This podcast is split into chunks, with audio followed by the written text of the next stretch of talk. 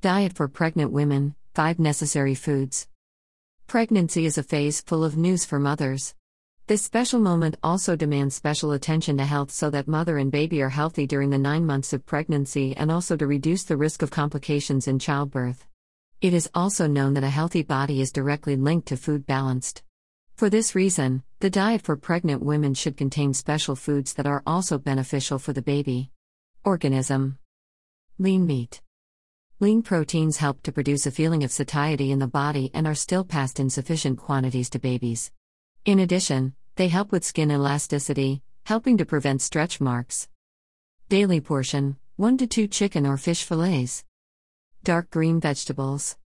Broccoli, kale and spinach are some examples of vegetables that should be present in the diet for pregnant women, mainly because they contain one of the main nutrients for this phase of women, folic acid.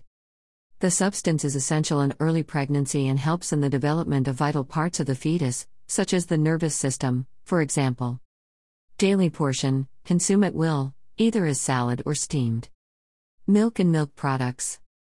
These foods are rich in calcium and essential in helping the formation of the baby's teeth and bones. Daily portion, three to four glasses per day, skimmed or whole. Beans, liver and nuts. These foods are rich in iron. They can prevent anemia during pregnancy and prevent problems during delivery. Many women need to supplement with iron-based pills, as they are unable to ingest the indicated amount, thirty milligrams. In addition to the foods mentioned above, others such as lentils, beets, spinach and kale are great sources of iron. Daily portion, one small liver steak. Breads and rice. Carbohydrate sources are very important for pregnant women and also for their babies. They are the ones that offer energy to the body and, in this phase, in which one more life is carried, energy is the vital word.